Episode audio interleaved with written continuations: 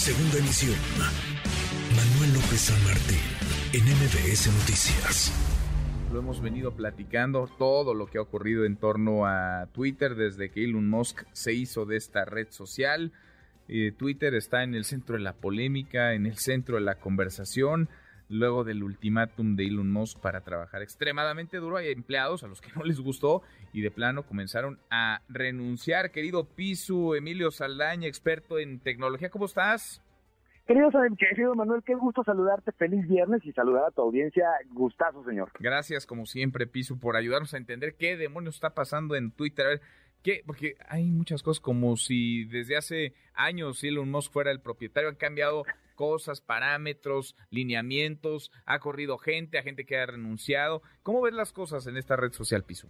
Es, correcto, señor. Como muy bien estabas tú comentando ahorita, en las últimas horas prácticamente podríamos decir que se le ha juntado una tormenta perfecta a Elon Musk en una crisis derivada de dos cambios fundamentales que ha realizado en los últimos días. El primero fue convocar a sus empleados y avisarles que el trabajo remoto ya no iba a ser factible y que de no presentarse en las oficinas era el equivalente a aceptarles la renuncia. Esto es relevante porque Twitter, cuando comenzó la pandemia, señor, fue la primera empresa que hizo una postura global en el sentido de, determinar una cultura laboral de trabaja desde donde quieras.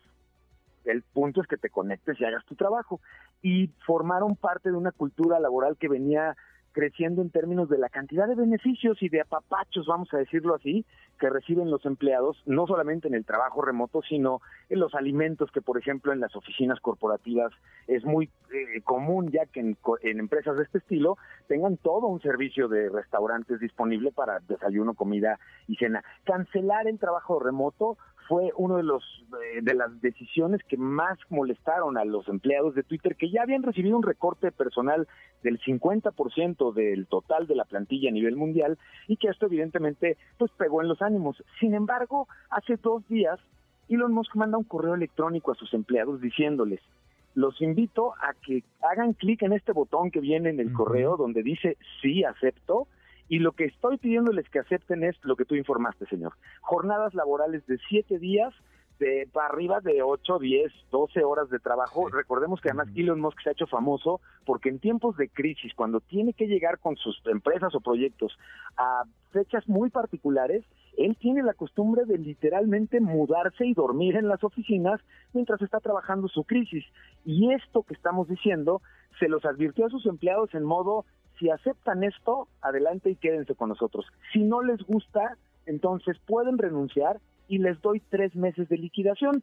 Creo que no haya hecho un cálculo o una medición correcta, señor, porque lo que tuvo el día de ayer fue un trending topic que se llamó RIP Twitter y en ese trending topic lo que han hecho es que los empleados que no estuvieron de acuerdo con estas condiciones que Elon Musk les ofreció, le renunciaron y con ello, pues prácticamente la alerta de una situación de crisis evidente para la plataforma porque hoy si hay un problema con la seguridad o con los servidores o con nuestros accesos o con nuestros tweets publicados, es probable que parte del equipo importante que lleve esa área ya haya renunciado el día de ayer. Uy, de plano, se fueron unos y corrió a, otros. Ahora, ¿cómo estás viendo, a ver, digamos, las primeras semanas de Elon Musk al frente de Twitter y el ánimo, el clima social dentro de, de esta red social? Pues porque yo hay a muchos que leo de casi despidiéndose de Twitter, hay a quienes sí les gusta, hay quienes defienden nunca va a desaparecer Twitter. ¿Cómo ves el futuro de Twitter?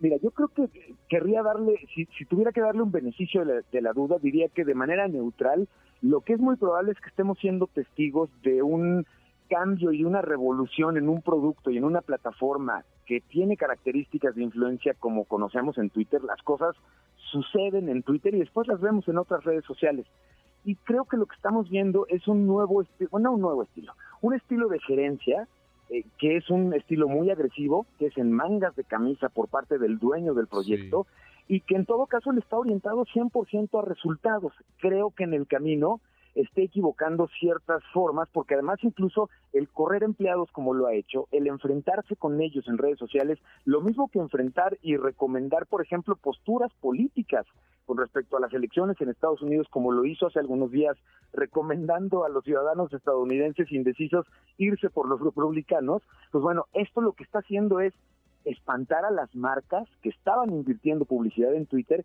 y que hoy, reconocidas por el mismo Elon Musk, son una parte fundamental del éxito inmediato y futuro de la empresa. Y ahí es donde se ha generado la crisis. La mayoría de los analistas lo que estamos empezando es a observar con preocupación que los movimientos, si bien pudieran denotar innovación, aunque sea muy agresiva, lo que están también denotando es poco, es poca poca estrategia para no perder a los anunciantes, que son finalmente la gota constante de flujo en efectivo que Twitter requiere de manera inmediata. Lo que lo que mantiene o no a esta a esta red social, eh, lo que paga o no los sueldos de los de los empleados. Piso, gracias, gracias como siempre, qué gusto escucharte.